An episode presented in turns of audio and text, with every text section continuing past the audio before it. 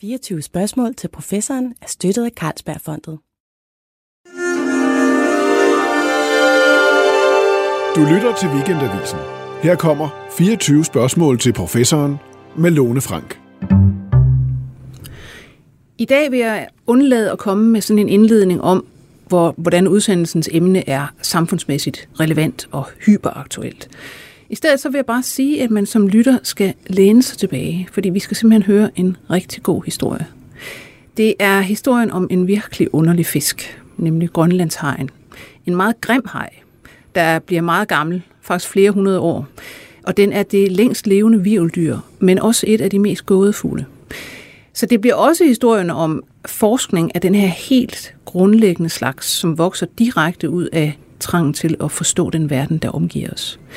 Min gæst i dag, det er John Flink Steffensen. Velkommen. Mange tak. Du er professor i marin biologi, specialist i fiskefysiologi ved Københavns Universitet, og så er du i gang med at forske på alle mulige måder i Grønlandshajen.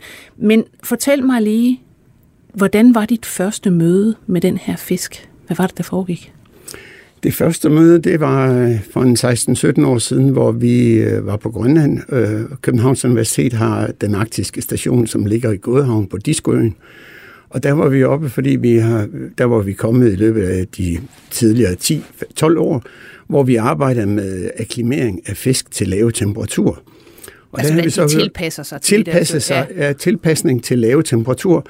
Og der var en meget speciel fisk, som vi havde været uh, interesseret i flere år, en istorsk, som ellers kun levede op ved det allernordligste af Grønland. Der havde hørt vi rygter om, at den var oppe i, i Umanakfjorden. Og det lykkedes os året før at fange nogen, og så var vi deroppe igen for at prøve at fange nogle, nogle istorsk. Og så mødte vi en fanger, der mm. kom i en forholdsvis lille jolle på 4,70 meter, tror jeg, den var. Ja. Og på siden af den jolle, der hang der en stor grønlandshej, øh, bundet fast med tår om halen og en krog i munden. Og min umiddelbare reaktion var, wow, altså jeg havde jo hørt om dem, men jeg havde aldrig troet, at jeg skulle se en, fordi jeg vidste jo godt, at de levede dybt og var forholdsvis sjældne, troede vi dengang. Og skiberen han udbrød, skiberen som var en grønlænder fra Arktis Station fra Godhavn, han udbrød med det samme, jamen John, det skulle du fortælle mig for flere år siden, fordi det kan vi godt forklare, hvordan I fanger den. I tager en lang line med ikke mere end 10 kroge på, fordi det er svært at hive op med mere end 10 ejer på, og så sætter I den ud og lader den stå natten over, og så fanger jeg hajer. Og så forklarede han også tre ting, som ligesom triggede det her projekt. Det var, at den ene ting var, at han sagde, at de var giftige. Mm. Og det lyder jo underligt, at en, en haj, den er giftig. Ja. Men han sagde, at hvis de var ude og køre hundesled om vinteren, så det værste, de kunne gøre, ude at køre hundesled for at skyde sæl eller for at fiske fange noget om vinteren, det værste, de kunne gøre, det var at fodre hundene med, med frisk øh, grønlandshejkød. Fordi så bliver de det, der hedder øh, hajfulde, og det betyder altså, de blev skøre i hovedet, og hvis man typisk havde 12 eller 16 slædehunde foran slæden, så løb de i 16 forskellige retninger, og der måtte man så sidde ude på isen og vente et døgn, inden, inden det var forduftet fra, fra dyrene. Så det var jo noget underligt. Så sagde han også, at en anden sideeffekt er, at de får eksplosive diarré, hvilket ikke er så smart på en hundeslæde. Heller ikke, nej. Og så nævnte han, at jamen altså, rygtet siger, at de bliver meget gamle. Mm. Og jeg spurgte ham straks, hvor, hvor han havde hørt det fra. Det vidste han ikke, men det vidste de bare. At de ja. var bare det mente de bare, at de blev meget gamle.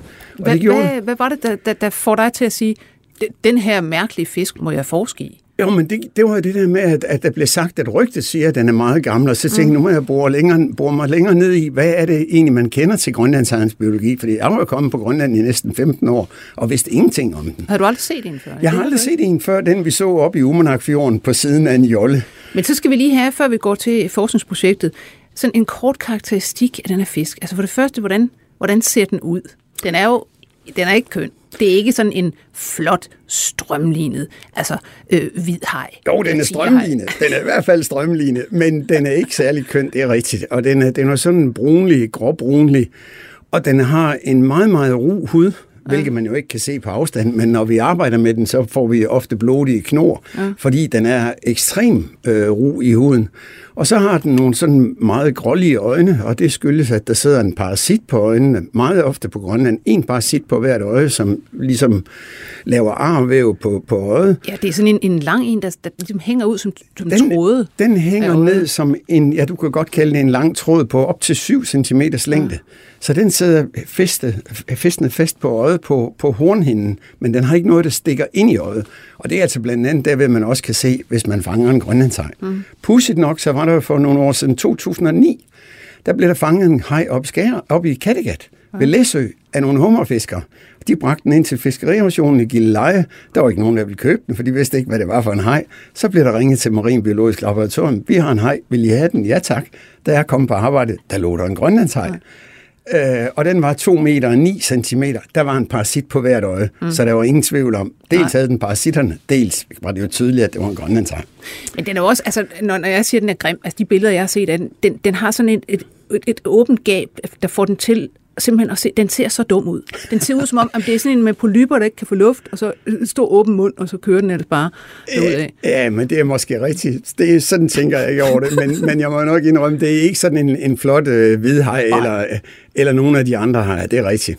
Men hvor lever den egentlig? Den lever, altså, den hedder en grønlandshaj, ja. og den lever altså for en stor dels vedkommende omkring Grønland, men den lever i hele Nordatlanten. Den lever også langs med Norges kyst. Den lever omkring Island, den lever oppe i Baffinbugten, også på den kanadiske side, og den findes faktisk hele vejen ned langs med USA's kyst, øh, østkyst, helt ned i den meksikanske havbugt, hvor der blev fanget en for nogle år siden i forbindelse med, at der havde været det her store olieudslip i den meksikanske havbugt.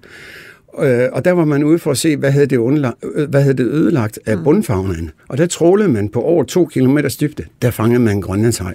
Så den går langt ned? Den går langt ned. De, de lever meget dybt. I hvert fald dybere end to kilometer. Det ja. ved vi. Og så findes de også oppe i overfladen. Men ved Godhavn er det sjældent, de er, ved Godhavn på Grønland er det sjældent, de er her i overfladen, men vi har hørt historier fra Tuleområdet, hvor de kommer helt op i overfladen, og hvor man observerer dem fra overfladen. Ja. Så, så det er lidt forskelligt. I Danmark, der findes de, altså man kan også forestille sig, at de lever på i koldt vand. Ja. Så det vil sige, i dansk farvand, jamen for 3-4 år siden var vi oppe i Skagerak, med det formål at prøve at se, om vi kunne fange grønlandshajer. Vi var der i fem dage, og vi fangede to grønlandshajer ude på det dybe vand, lige hvor Norge, Sverige og Danmark mødes på, hvor der er cirka op til 515 meter vand.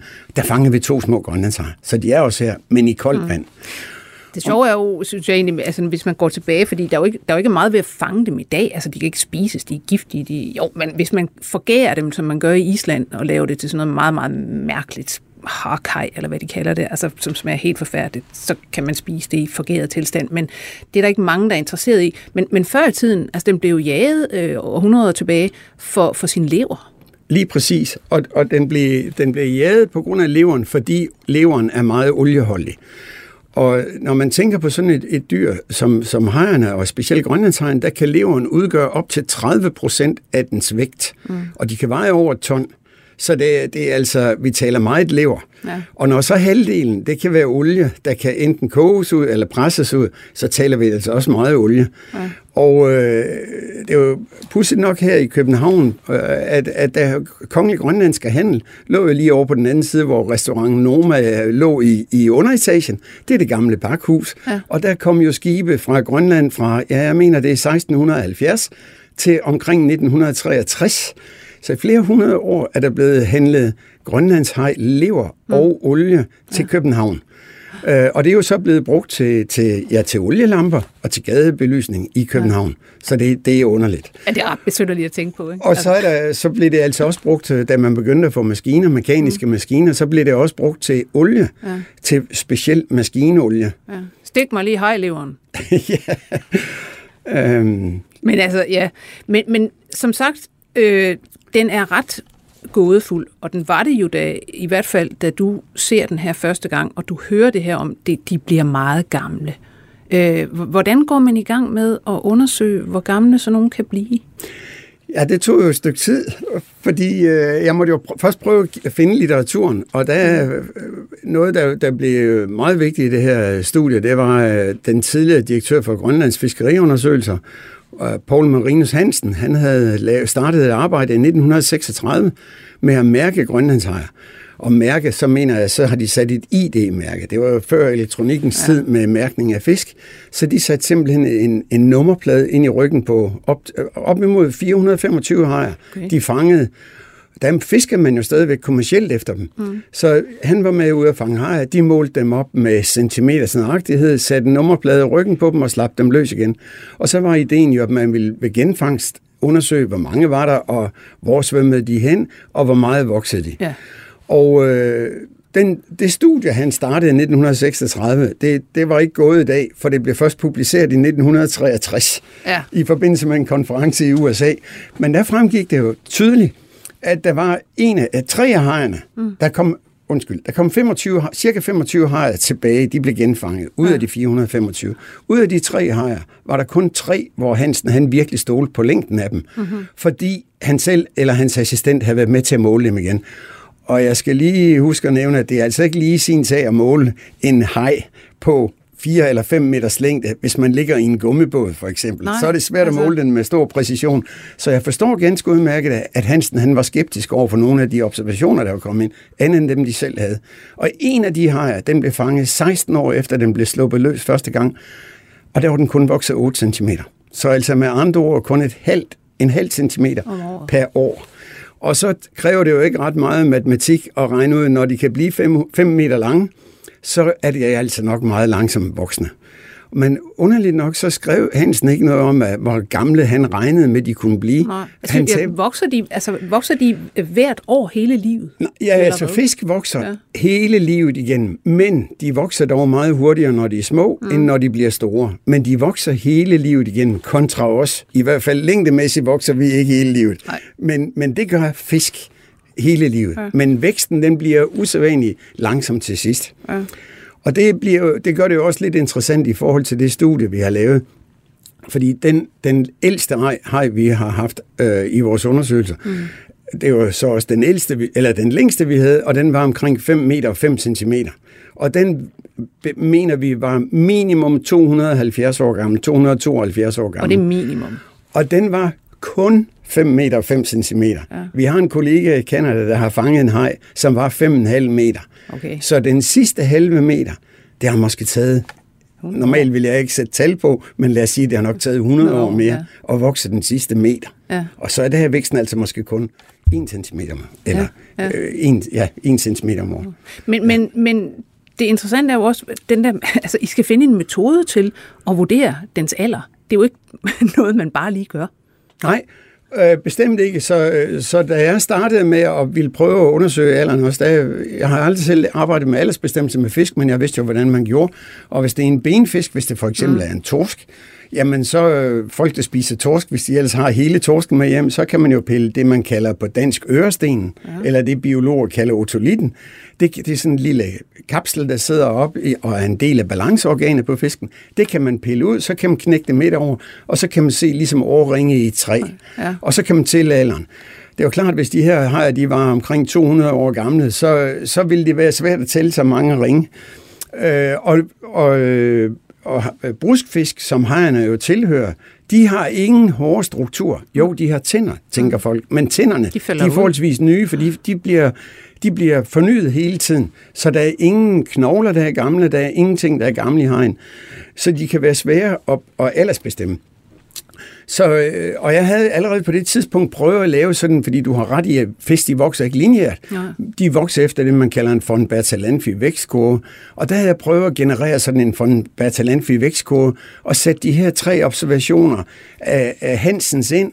Og altså, jeg stoppede grafen ved 500 år, for jeg tænkte, det bliver latterligt, hvis jeg har en graf, der kører til 1000 år. 500 år, det er rigeligt. Men der kunne jeg se allerede i 2009, at jamen, det passede sådan set med, at de kunne blive op til næsten fem- 500 år gamle. Men så i 2009, der fik jeg så også et stykke rygvivl, fordi mm. det var det, der tidligere var brugt til aldersbestemmelse af hajer. Jeg fik et stykke rygvivl med hjem fra Grønland, og øh, sad og grublede over, hvad, hvad gør jeg nu? Og der var der nogle kollegaer i Australien, der havde puttet et røntgenapparat og ja. talt årringe der. Så jeg greb telefonen, da jeg ringede til Helsingør Hospital, og spurgte, om jeg måtte komme med et stykke hej, og vi kunne prøve at lave et røntgenbillede. Ja. Det fik vi lov til samme dag.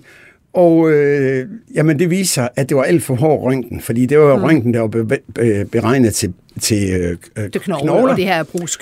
Ja, det, og ja. det her det er brusk, og derfor var det så Helsingør Hospital, de foreslog, at jeg kontakte mammografiafdelingen på Hillerød sygehus okay, i stedet for. og kom med en hej til dem. Men, øh, men det gjorde jeg dog ikke. Det synes jeg var lidt for specielt. Ja. I stedet for, så ringede jeg til øh, det gamle institut, hvor jeg selv havde modtaget fysikundervisning i mit biologistudie for en del år siden. Og der vidste jeg jo, at der var en fyr, der hedder Heinemeyer. Mm. Jan Heinemeyer, som er verdensmester i kulstof 14-analyser. Ja, og der tænker man jo straks sådan noget arkeologi. Altså, vi går langt tilbage i tiden og kigger på altså, kulstof 14-aflejringer i, i ting og sager. Ja, og det, det er korrekt, men, men kulstof 14 kan jo bruges til rigtig mange ting. Og så mit håb var jo, at vi kunne prøve at lave en analyse af den her rygvirvel mm. med, med Heinemeyer. Og pudset nok, så havde han lige sådan forholdsvis øh, for nylig været involveret i et underligt studie i Tyskland, ja. øh, hvor der var en, øh, nogle, nogle børn, der var alene hjemme. Ja. Og hvad gør børn, når de bliver sultne, når de er alene hjemme? Jamen, så går de ud i fryseren. Og hvad fandt de? De troede, de fandt pizza ude i nogle plastikposer. Det gjorde de ikke. De fandt tre børnelige. Og så var okay. der lige pludselig tre børnelige. Ja. Underligt nok. Og børn, børne, altså små børn, nyfødte børn, de er, består også af, af brusk, så der kan man heller ikke lave en typisk aldersbestemmelse. Så altså, vi, vi har, vi, vi har undskyld, vi har et sted i, i Tyskland, en fryser med tre små børnelige, ja. altså nogenlunde nyfødte ja. børn, som politiet står med, ja. og ikke kan finde ud af, ja. hvornår er de døde. Ja, lige præcis. Og øh, af en eller anden årsag, så kontaktede de Lønnerup på Retsmedicinsk øh, Institut på Københavns Universitet og Heinemeyer på Aarhus Universitet. Og så fik de, jeg ved ikke, hvordan hele historien hang sammen der, men de fik ideen om, at det var det, me, det der var det mest originale kulstof 14 på sådan nogle små mm. børn. Det er det, der sidder i centrum af øjelinsen. Ja. Det er helt centrale, det vi kalder kernen i øjelinsen. Og øjelinsen på sådan en nyfødt baby er åbenbart mm. omkring cirka 15-20 mm. Så de fik øjenlinserne af de her øh, børnelige, barnlige, og så øh, analyserede de dem for kulstof 14. Og der kunne de så bestemme inden for et års, med et års nøjagtighed, et af, et af line med to års nøjagtighed, men hvornår de var født. Ja. Så Heinemeyer sagde til mig med det samme, ligesom, jamen det der med at bruge brusken i rygvirvlen, det er jeg ikke så glad for, det har jeg ikke så stor idé til, fordi han havde noget erfaring også med brusken i menisken på mennesker, at det så ud til, at det var yngre, end det fødselsattesten sagde. Ja. Fordi der kommer frisk blod omkring hele tiden. Ja. Så det, og som Heinemeyer sagde, det er forurenet med moderne kulstof 14. Så Heinemeyers konklusion var 10 minutter ind i samtalen, tag tilbage til Grønland og få fat i nogle øjelinser i stedet for. Så kan vi begynde at kigge på det. Og det gjorde vi så. Ja. Så i 2010 øh, fik jeg fat i de første to hajer, hvor vi var, jeg var med et norsk havundersøgelseskib, øh, et projekt, der har kørt i adskillige år fra Tromsø, hvor vi var i Nordøstgrønland, og der fik jeg overtalt Jørgen, som stod for togtet med, at jeg tog lige nogle hajkroge med, at vi kunne prøve at fiske grønlandshajer. Og det gjorde vi blandt andet i Carlsberg Fjord og op ved Ella Ø, og der fik vi to store hajer med hjem på cirka 3 meters længde. Og så havde vi jo noget at starte videre med. Og så, så står I der og dissekerer linsen ud? Ja, så tog vi øjet med hjem simpelthen. Vi tog øjelinsen med hjem, ja. og den er cirka ja, 12-15 mm i sådan en haj på den der størrelse. Og så kontaktede jeg selvfølgelig Heinemeyer, og jeg var sådan lidt skeptisk ved det, fordi øh, det var lidt meget at bede en specialestuderende om at starte på et projekt, hvor, hvor, hvor vi ikke vidste, om der overhovedet kom noget ud af det. Og Heinemeyer havde allerede sagt, at hvis jeg tror, de, hvis, og jeg antog, at de måske var et par hundrede år gamle, og der sagde Heinemeyer, at det er nemlig en meget kritisk periode med kulstof 14, fordi der har man en plateau, og der kan det være svært præcist at bestemme, om den faktisk er 200 eller 300 år gammel. Og så tænkte jeg, jeg kan ikke, øh, jeg kan ikke øh, bruge en, øh, en studerende til det, men min datter, som gik i gymnasiet, manglede et biologiprojekt. Okay. Og hun var faktisk tilfældigvis med, da, hun, da vi fangede de, da jeg så den første grønlandshej op i Umanakfjord. Og det synes hun, det kunne være spændende. Og så skete der ikke så meget, hvis der ikke kom noget ud af det. Så det var hendes biologiprojekt. At tage til Aarhus Universitet, dissekere kernen ud af de her øjelinser og få dem analyseret. Og det vi så fik ud af de første to hajer, det var, ja, de er gamle, men vi kunne ikke bestemme alderen præcis. Nej. Og så var det lige pludselig, nu havde vi noget at gå videre med, og så var der en af en biologistuderende på, på Københavns Universitet, Julius Nielsen, ham mødte jeg til undervisning, og jeg fortalte om det her spændende dyr. Han sagde, det kan være, jeg kan være med på det. Og han øh, var allerede ansat som studentermedhjælp ved Grønlands øh, Naturinstitut. Og derved så fik vi så øh, en hel masse hejlinser. Og det vi, det vi så endte med, det var at have 28 øjelinser. Og de er ikke tilfældigt valgt. Mm. De er valgt sådan, at hejerne havde nogenlunde forskellige, øh, nogenlunde ens trin i størrelsen. Ja. Og så analyserede vi for kulstof 14. Og det, der så er meget vigtigt med kulstof 14-analyser, det er, at øh, i omkring 1960, der, der startede man med at lave nukleare øh, atombombesprængninger øh, i Stillehavet. Og det gjorde, at baggrundsniveauet for kulstof 14 over hele kloden Stig. i løbet af et eller to år steg næsten til det dobbelte. Ja. Og det, det er det, man kalder the bomb pulse. Og det er en meget vigtig markør. Så det, vi ledte efter, det var en hej, hvor vi første gang kunne se, at der lige pludselig var et hop, ja. en øgning i aktiviteten af kulstof 14. Og det viste sig at være en hej på cirka 2 meter og 10 cm. Så den ved vi, den er født omkring 1960-1962.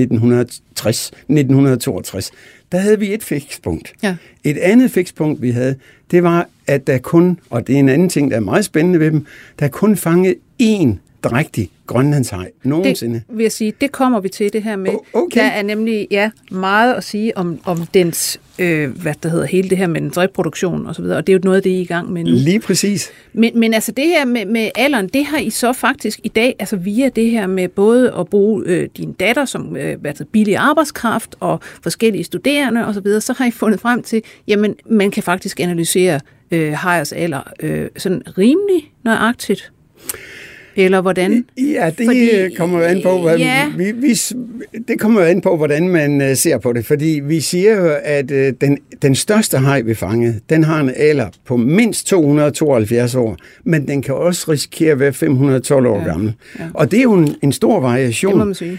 Men sådan er det bare. Ja. Med, med, men bliver det ikke mere nøjagtigt? Kan I ikke det, det kunne det godt det blive. Det kunne det godt blive, men som jeg netop nævnte før, så er der sådan et plateau på kulstof 14-kurven, som gør, at lige nok den periode mm. er svær at bestemme. Ja. Men hvis der nu kom nogen med en hej, som var måske 5,5 meter lang, og måske 100 år ældre, eller 200 år ældre, så vil den være på en stejlere del af kurven. Ja. Så vil den muligvis være på en stejlere del af kurven. Og så vil vi faktisk få en meget, meget mere præcis, eller ja. i teorien kunne vi få en mere præcis ja. bestemmelse af alderen. Ja.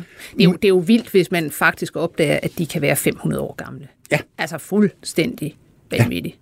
Ja. Øh, men men det, det stiller jo også spørgsmålet, det her med, når de er så gamle, altså selvom det så kun skulle være, øh, hvad det hedder, 300 år, der, der flyder rundt der, eller det ligefrem er 500, altså hvordan det er jo, hvad skal man, sige, man bliver nødt til at spørge sig som, som fysiolog også, øh, hvordan bliver man så gammel? Hvad er det, der sker i de her hajer, som gør, at de så længe kan øh, hvad skal man sige, holde sig øh, uden sygdom, øh, kan overhovedet øh, holde sig i gang? Fordi når man tager en, en tilsyneladende meget gammel haj, kigger på den celler øh, og den cellekerne osv., så ser de jo netop ikke gamle ud.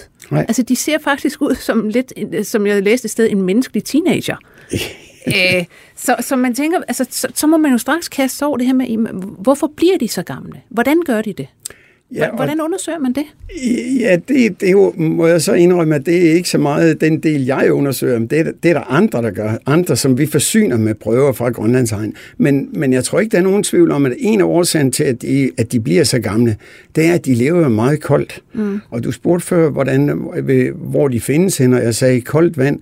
Og det ved vi lidt mere præcist, hvor koldt vand det er, fordi vi bruger sådan nogle avancerede satellit datalogger, som vi, når vi genudsætter hejerne, så er det en lille minicomputer, der sidder og måler både dybde og temperatur, og dem kan vi programmere til, at de skal komme op efter 3, 6, 9 eller 12 måneder, eller sågar halvandet år har vi haft mm. nogen svømmende rundt. Så giver de bare slip, og så, så gi- kommer Så det løsner den fra Grønlandshegn, så kommer den til overfladen, og så sender den data via en satellit hjem til os. Der kan vi se, at de faktisk opholder sig i vand, der bliver så koldt som minus 1,8 grader. Og hvorfor er det lige minus 1,8 grader? Det er fordi, det er havvands frysepunkt. Mm. Kontra almindelig ferskvand i hanen, som har det. Lige før det bliver til et, frysepunkt på 0 grader. Ja. Så de lever altså ved negativ temperatur, mm. og så op til cirka 7-8 grader. Men der er nok en tendens til, at de ikke findes højere end 7-8 grader.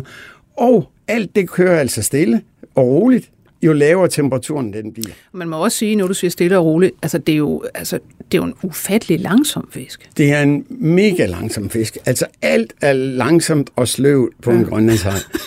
Øh, Igen må jeg sige, det er bare ikke sådan en, du ved, som vi ser øh, altså i, i forskellige udsendelser med, altså der kommer der swoopende sådan en, en, en hej ind og æder et eller andet. Altså det er bare som at se sådan en eller anden Ja, det er virkelig som at se en pensionist. Altså. Det, det er fuldstændig korrekt. Og, og nogle gange også, når vi får en lang line op til overfladen, hvor der sidder en hej på, så er vi jo samtidig i tvivl, er der, er der liv i den? Eller, eller hvad? Men, men det er der nu stort set altid. Ja. Altså, de dør ikke af at komme på en krog, men de, vi har samtidig eksempler på, at de bliver spist af de andre grønlandshajer. Der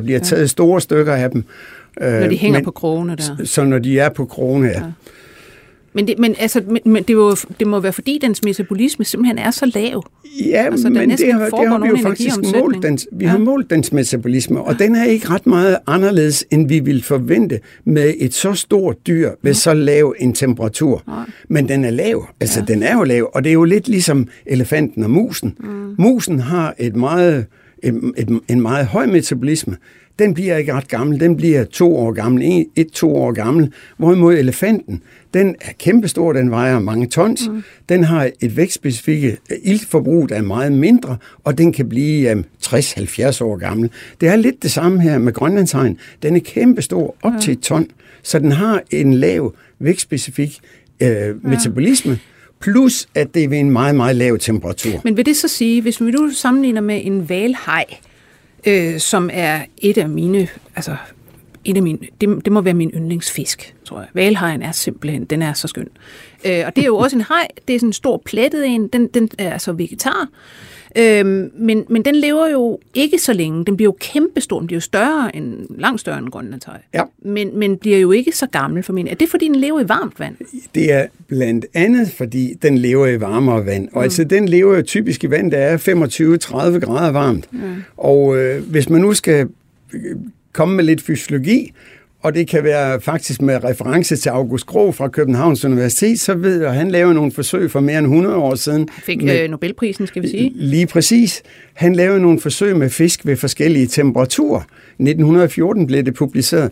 Og der kan man jo se, at metabolismen den stiger til 2-3 gange for hver 10 grader øh, temperaturen stiger. Og hvis vi så ganger det op fra 0 grader til 30 grader, så betyder det altså, at en valhej, den vil have en metabolisme, der er 8 til 27 gange højere. Ja ved 30 grader end ved 0 grader. Og det her med metabolisme, altså det vil sige stofomsætning, det, det gør jo simpelthen, går man ud fra, at det slider på, på cellerne, det slider på organismen, simpelthen fordi der, der ophobes mere skrald, ja. der ikke bliver ryddet ud. Det er bare det. Ja. Og så er der jo altså også, øh, der er også en idé om, at der måske er flere antioxidanter her hos Grønlandshegn, og, og det er en af årsagerne til, at den bliver ældre. Men der bliver lavet en masse genetik, blandt andet på Københavns Universitet og på Aarhus Universitet. Jeg er ikke involveret i det, men de har blandt andet fået nogle vævsprøver her for nylig, og er i gang med at undersøge hele genomet på Grønlandshegn. Der er nogen, der blandt andet ved at kigge på øh, specielt immunsystemets gener. Så hvordan, hvordan i alverden forsvarer de sig så længe? ja, sygdom. det er jeg overhovedet ikke involveret mm, i. Nej. Men, men, øh, men, men det er jo det er klart, at det er den her, man tænker med det samme. Noget, der er langlivet, det skal vi lære noget af. Vi skal putte det i en pille, vi skal give det til mennesker. Men det er bare overhovedet ikke sikkert, at det her netop er andet end, som du siger, helt naturligt ved, for så stort et dyr ved de her lave temperaturer. Det er ikke noget, vi kan omsætte til mennesker. Nej, men der er jo alligevel nogen, der spiser olie. Ja. Oliepiller af grønlandshajer. Ja, okay. altså det, øh, og det er ikke giftigt? Øh, det er ikke giftigt. Ej, men jeg tror også, hvis man lige skal vende tilbage til den med, hvor giftigt det er, mm. så, øh, så er ikke i tvivl om, at alle grønlænder de mener, at det er giftigt over for deres hunde. Og jeg er heller ikke i tvivl om, at det er korrekt, at de har set, at de er blevet fulde syge mm. øh, og, og tonser rundt, fordi det, det har påvirket dem. Men jeg tror, vi skal lige sammenholde det med, at hvis du har en, en slædehund på Grønland, ja og det er altså nogle voldsomme krabater, der har en appetit uden lige. Jeg tror, en slædehund på Grønland, den kan nok spise 15 procent af sin kropsvægt i et måltid. Okay. Så den får altså en ordentlig dosis. Ja. Jeg må så også indrømme, at vi har faktisk prøvet at spise grønlandshej. Ja. Vi, skulle, øh, vi tænkte, det må vi prøve. Vi skulle se, om det var euforiserende. Men vi skulle dog ikke have så meget, så vi blev mm. påvirket. Så vi fik bare en lille bøf hver, og vi kunne intet mærke. Nå. Og altså, men prøv lige at tænke, 15 procent af kropsvægten, ja. de får en kæmpe dosis, ja. og vi får en lille bøf, og der er ingenting at mærke på. Har man overhovedet nogen som helst formening om, hvad det er, der Ja, det har man. Det ved man helt præcis. Det mm. er øh, øh, øh, bruskfisk, de har en anden måde også må regulere på en benfisk, så de har blandt andet øh, urea i blodet, og så har de noget andet, urinstof, der hedder ja, urinstof, og så har de TMAO også, trimetylaminoxid, og det er trimetylaminoxiden, der, gør, der påvirker hjernen, så, så man ved nøjagtigt, hvad det er, der gør okay. det. Så, øh, Men er det ligesom, skal føles det ligesom alkohol? Aner det ikke. Så meget har jeg ikke spist. Jeg, Men det, jeg, jeg, jeg, kan se, jeg kan se jer for mig der med, med, i stedet med jeres bøffer, og det er ligesom, når man har fået en eller anden en, en, en potkage fra nogen, og man ved ikke, hvor meget der er i. Nu, nu, ser vi, nu tager vi en, og så ser vi, hvad der sker. og så, ah, man mærker ingenting. Men så skal vi tage to. og så kører det derudad. Lige præcis. øhm, men altså, øh, lad os gå til det, du øh, tog fat i før, øh, lige så stille, det her med mm, en anden gåde. Det er jo faktisk deres formering. Altså de her mega langsomme, meget gamle hajer. Altså hvordan de overhovedet øh, formerer sig, om deres population egentlig er i vækst, eller nærmere ved at crashe måske. Men bare det her med, at øh, jamen, hvornår bliver de, hvornår bliver de kønsmodne? Hvordan får de unger? Hvad, hvad, hvad ved man om det? Ja, og der, er det, øh, der ved man ikke ret meget. Ja. Så altså, som jeg nævnte før, den eneste gang, man har fanget en, en hund, der havde unger, der, og det skal jeg lige først sige, at hajer, der findes to forskellige typer her. Nogle, de producerer æg, der bliver lagt et eller andet sted, og så er der en, en udvikling i en ægkapsel. Andre, der udvikles hajen inde i moren, og, og der fødes den så levende.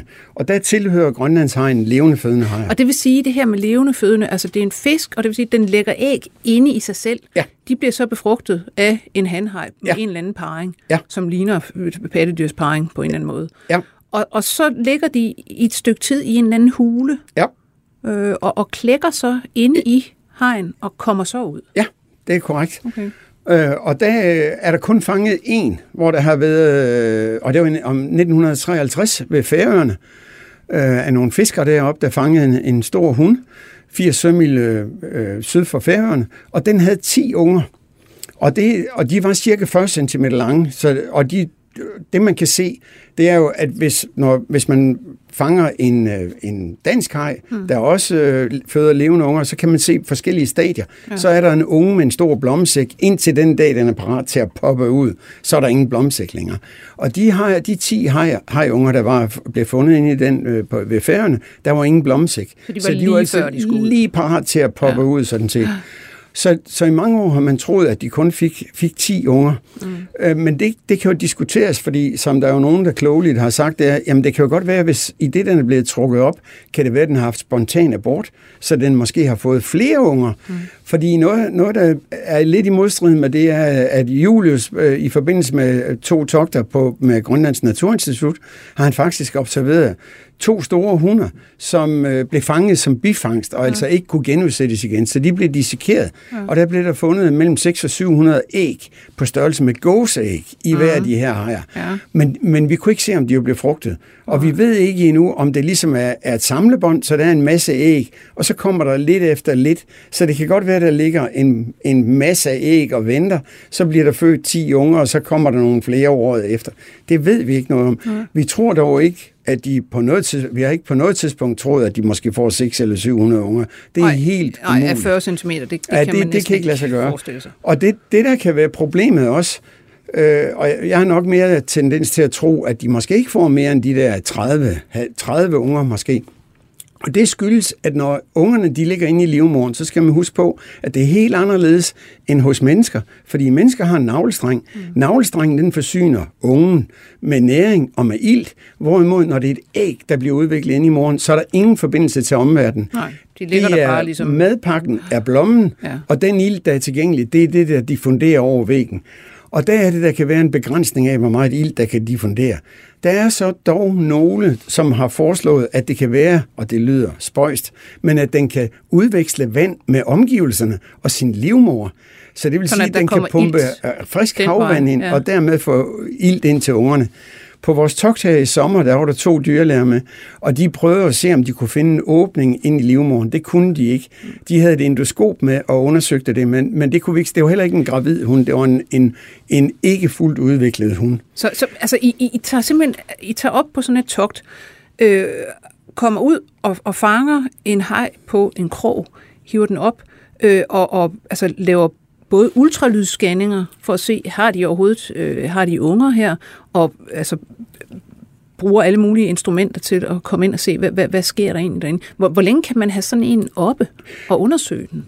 Jamen, der, der er der meget stor forskel på, hvad det er, vi gør. Fordi øh, hvis det er en stor hund, så vil vi ikke på noget tidspunkt tage den op på dæk. Så foregår det fra en gummibåd og bliver ultralyd scannet fra en gummibåd. Mm. Fordi den bliver sluppet løs igen. Det ville være forfærdeligt, hvis vi fik en stor hund på dæk, og der lå 25 unger i den. Det ville ja. vi ikke kunne bære. Så det har vi lavet en indbyrdes aftale om. Det gør vi bare ikke. Men vi kunne risikere, at der var en, der var bidt ihjel, eller der kunne ja. være en, der blev som bifangst. Og så ville vi selvfølgelig dissekere den og se, hvad der er inde i den. Men det fungerer på den måde, at når vi laver når jeg taler om langliner, så er det nogle temmelig store kroge, fiskekroge, ligner en almindelig fiskekroge, som er 20 cm lang, og så gælder det om, at jo, jo mere røden sælkød man kan få, jo bedre. For det er jo også en ådselsleder. Det er en ådselsleder. Og så en stor klump kød på en krog, og så ligger der 10 kroge på en lang line. De ligger nede på bunden, og vi har fisket mellem 200 meter dybde og over 1000 meter dybde. Og så, laver, så er der en line til overfladen. Så smider vi linen ud den ene dag, lader den stå til næste dag, tager ud og hiver linen ind. Og hvis der så er en hej på, jamen så afgør vi så, hvad der, hvad der skal ske med den.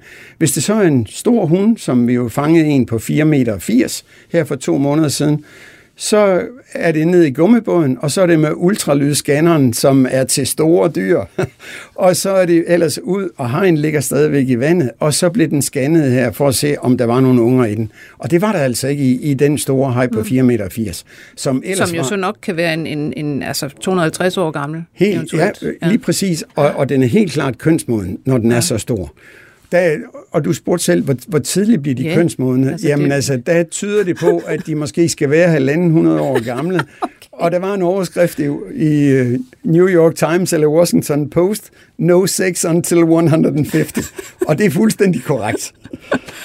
Så der, der, der flyder de bare sådan, øh, hvad det hedder, jomfrueligt rundt i, i 150 år ja. og, og venter. Øh, ja. Og så, så sker der eventuelt noget. Men, men Øh, når det overhovedet er vigtigt også at begynde at beskæftige sig med, altså udover at det er interessant at finde ud af, hvor mange unger får de, og, og, og hvornår og så videre, så er der jo også nogle, der er jo nogle tvivl om med hensyn til altså, øh, populationens størrelse, om de egentlig er, øh, om jeg så må sige, øh, lige ved at crashe er der nogen, der siger, at det kunne godt være, at vi har en population, der, der egentlig ser ud til at være, være pænt stor, men fordi at deres reproduktion eventuelt er så langsom og så videre, så, så kan det godt være, at den er ved at, at, at blive truet. Det kan godt være, den er det, men det er, det er virkelig svært at undersøge, mm. fordi der er så få, der fanger grønlandshajer, og de, det er så vanskeligt at undersøge lige nøjagtigt det, det, du taler om der. Men det er jo også underligt, at vi fanger så små hajer. Mm. Fordi på Grønland fanger vi stort set aldrig nogen, der er under en meter lange. De to, vi fangede op i Skagerak for tre år siden, underligt nok var de kun omkring cirka 80 cm. Mm. Men vi aner jo ikke, hvor de får deres unger hen. Så vi ved ikke, om der dybt nede ude midt i Atlanterhavet, dybt nede ude i Baffinbugten, måske er en masse unger. Mm. Vi, vi ved det simpelthen ikke. Der bliver bare ikke rapporteret om sådan nogle unger. Og, og når du så når du taler om det med reproduktion, det er også lidt, lidt underligt, hvor lang tid, man, man skal lige forestille sig, hvor lang tid de rent faktisk er, er drægtige, de her hajer. Ja. Og der, der, hvis vi laver, hvis vi kigger på den vækstkurve, vi har, den von Batalanfi vækstkurve, som jeg talte om før, hvis vi ekstrapolerer, altså laver linjen længere ud over det, vi ved, der er fødselslængden, og ned til tiden 0, så kan vi se, at det tyder på, at de måske er drægtige i 6 til 8 år. Og det er altså lang tid. Ja, det er pænt lang tid. Men det er måske ikke så lang tid i forhold til andre hajer. Ja. Der er en observation fra Japan med en, med en, koldvandshaj. Den har man påvist, den er drægtig. Den lever ved, ved positiv temperatur, men ja. den har man påvist, at den er, den er drægtig i mere end 3,5 år. Og jeg har en specialstuderende på, på Københavns Universitet på Marinbiologisk Laboratorium, Amalie, som i øjeblikket fordi vi er interesseret i Grønlandshajen, arbejder med småplettet rødhaj. Så hun, og det er en af dem, der producerer et æg, så vi har æg hængende på knærækker i Helsingør i forskellige vandtemperaturer, 5, 10 og 15 grader. Og se, hvor lang tid der Og går. de klikker i øjeblikket 10 og 15 grader æggene. Men vi kan også se, Amalie fortalte så sent som den anden dag, at det tyder på, at ved 5 grader, der tager det næsten 3 år, mellem 2,5 år og 3 år, for en småplettet rød, en dansk småplettet ja. rødhaj før dens æg er udviklet til, at der kommer en unge ud af ægkapslen. Så det kunne sagtens være, som du siger, 6-8 år for Det passer for perfekt, når vi ja. taler om, at det er ved en lavere temperatur. Ja. ja. Det er jo vildt. Men hvor mange fanger man egentlig nu om dage? Altså, øh, fordi det er jo sådan noget bifang, som du siger. Der er jo ikke nogen, der tager ud, nu skal vi have en grønlandshaj. Ja, nu om dagen fanger man jo ikke nogen. Der er ikke, heldigvis ikke nogen, der, der fisker kommercielt mm. efter dem. Men, men da det stadigvæk bliver indhandlet af kongelige grønlandske handel, der har man estimeret, at i tidsperioden fra 1890 til 2. verdenskrig, der blev der, der, blev der fanget omkring 40.000 grønlandshajer om året. Okay. Så, så der er altså blevet gjort et kæmpe indhug i bestanden. Øhm, hvad effekt det har haft, jamen det er, jo, det er jo meget svært at sige. Men man kan jo godt forestille sig ligesom, mm. er det derfor, vi ikke fanger nogle rigtig store hajer i dag? Ja. Fordi alle dem, der var teenager ja. omkring 1890 til 2. verdenskrig, de forsvandt bare. Ja. Jeg tror ikke, jeg tror under ingen omstændigheder, de fisker dem alle sammen op. Det er slet ikke det, jeg prøver at sige. Men det kan alligevel have haft en stor indvirkning på bestanden, hvis der er blevet fisket 40.000 hajer om året Ja, og det, i så mange det år. der med bestanden vil jo netop, altså det vil jo give sig udslag efter rigtig, rigtig mange år. Det vil give sig udslag lige præcis med, at der måske ikke er så mange voksne tilbage i dag. Ja. Altså, øh, nu står I så stadigvæk og, og, og laver det her med, med den træproduktion øh, øh, og så videre. Er, er der nogen, er der andre gåder i den her grønlandshej, som I vil øh, gribe fat i senere? Jamen altså, der er jo masser af spørgsmål. Et af spørgsmålene er, er, er jo, jamen der er masser af spørgsmål. Der er det med synet. Det har været sagt, at, at, de, at de ikke kan se, at de er blinde. Og der er ikke rigtig nogen grund til, hvor jeg tror ikke, der er nogen grund til, at folk har sagt, at de er blinde. Andet end de har set, at der var en parasit på øjet, mm. og de har lagt mærke til, at hornhinden er ligesom materet. Det gør jo ikke, at de bliver blinde, fordi parasitten, den borer sig altså ikke ind i øjet. Den, den ødelægger sådan set ikke selve øjet, men den ødelægger hornhinden. Ja. Og der, der var der to kollegaer med på, på vores togt her i sommer, som undersøgte øjet for første gang, vi i hvert fald har været involveret i det. Dels så sagde de jo netop også, at det, de tog simpelthen hornhinden, tog nogle billeder igennem hornhinden, for at se, hvor, hvor, hvor dårligt et billede kan man se. Og der svarede det til, at du fik briller med forkert styrke på. Okay. Så den kunne, ikke, den kunne simpelthen ikke se andet, end den kunne se skygger. Eller den kan ikke se andet, end den kan se Men skygger. den lever, hvis den lever nede på, på 2.000 meter, Det er fuldstændig rigtigt. så er der jo heller ikke meget ved at kunne se, der er Nej, det er, lys. det er rigtigt, men altså, det gør jo heller ikke, det gør jo ikke nødvendigvis, at den er blind. Nej. Så, og så undersøgte de også, hvor hurtigt øjet det reagerer. Nu skal vi igen huske, at det er ved meget lave temperatur. Og de, de nævnte, øh, et af resultaterne, de fik, det var, at det er en af, et af de mest langsomt reagerende synssystemer, de nogensinde har set. Og de talte om en responstid på 4 sekunder. Og det vil jo altså sige, hvis der kommer en fisk svømmende forbi, og de først opfatter fire sekunder senere, at den er svømmet forbi, jamen så er det jo for sent at prøve at fange den fisk alligevel. Så de bruger nok ikke deres syn Nej. til at spise med, eller til at fange føde Men med. undskyld, altså igen, når de er så langsomme der, hvordan i alverden fanger de så noget? Jamen, og det er jo det, der har været et stort spørgsmål også, og som vi håber på og, og, kan undersøge nærmere, fordi tidligere blev det klart sagt, at man regnede med, at de var ådsledere. Blandt andet også, fordi de har et kæmpe lugteorgan, en, mm. en lugteroset. Og de har altså nogle næsebor, der siger bare to, fordi de er kæmpe store. Så der er ingen tvivl om, at, at lugtesansen, den betyder rigtig meget for dem. Men øh, det man jo har set også, det er, at der er friske fisk, friske dyr. Og selv på det her tog, vi var på i sommer, der var der tre af hejerne, de havde sæler i maven. Okay. Hele sæler. Det er jo altså det er jo øh, nogen, der bevæger sig hurtigt. Lige præcis. Og så er det, man kan spørge, hvordan kan de fange dem? Øh, Fordi der er jo hjælper lugtesansen ikke, og synet virker heller ikke. Men der er det jo, at bruskfisk, de har en sans, som vi ikke har, en elektroreceptorisk øh, sans. De har nogle såkaldte øh, ampulle lorenzini, eller lorenzinske ampuller, som sidder hele vejen på kroppen, men primært omkring hovedet. Og det, de her ampuller, de gør hegn i stand til, det er, hvis der kommer en fisk svømmende forbi, og den, en fisk, den har jo et hjerte, og den har et hjertesignal, nøjagtigt ligesom vi har. Det kunne også være dig, der Elektriske, svømmer der, forbi. der udgår simpelthen elektriske signaler. Den, den kan modtage elektriske signaler, og den ved så, hvor er dyret hen i forhold til hovedet. Ja. Og hvis den så laver en meget pludselig åbning af munden ved at, at sænke den, øh, kæben, så kan den lave et undertryk, og så kan den suge byttedyret ind. Og den har altså et tandsæt, der gør, at hvis man først kommer ind, så kommer, man ikke ud igen. Og som jeg siger, den, den kører hele tiden rundt med den der åbne mund, der ligner Ej, det gør den. Ej, det, det, det, ser det meget dumt ud. Ej, det gør den ikke. Den står sådan lidt åben, men den svømmer ikke rundt med en stor åben mund. Øhm, altså her, her til sidst, altså, øhm, der må jeg bare øh, spørge, altså hvordan man i udgangspunktet får oparbejdet en sådan entusiasme, som du øh, stiller for dagen her, for, altså for fisk og deres fysiologi? Hvordan, hvordan kommer man ind på det? Jamen, jeg er bare interesseret i dyr, og hvordan de fungerer. Og, jeg, og det er ikke kun grønlandshajer, jeg er fascineret af. Det er det, vi lige fokuserer på nu. Men jeg har arbejdet på, med kolibrier i Brasilien, som er et af de dyr, der har den højeste metabolisme overhovedet. Og de, de er lidt modsætning til grønlandshegn, fordi kolibrierne, de har så højt stofskifte. De kolibrier, vi arbejder med op i en regnskov i Brasilien, de er nektarfødende.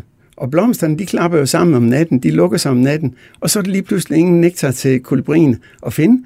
Og den har så højt stofskifte, den kan ikke overleve til næste morgen, uden at få noget at spise, på nær, at den så har den egenskab, at den bare sætter sig hen på en pind, og så lader den sig afkøle. Så falder dens kropstemperatur til 15 grader fra ellers normalt 40 grader. Så sidder den bare der i et vale indtil næste morgen. Så begynder den at sidre, når solen står op, og bzzzt, så flyver den ud, så spiser den videre. Så, så det er igen fascinationen ved fysiologi og de forskellige dyr. Ja, jamen ved du hvad, næste gang, så, øh, så, bliver det, øh, ja, så bliver det kolibrier, vi skal høre om. Eller tunfisk, som jeg også ved, du har været nede og, og, og fange og kigge på. Men altså, tusind tak, fordi du kom og fortalte om Grønlandshajen, som jeg vil bare sige til alle, at gå ind og se nogle billeder af den. Den er ret sjov på alle mulige måder. Tak for det, John Flink Steffensen, fordi du kom. Velkommen. Og som du er professor i marinbiologi, specialist i fiskefysiologi ved Københavns Universitet. Jeg skal sige, at vi var produceret af Cecilie Blomqvist. Jeg hedder Lone Frank. På genhør. 24 spørgsmål til professoren er støttet af Carlsbergfondet.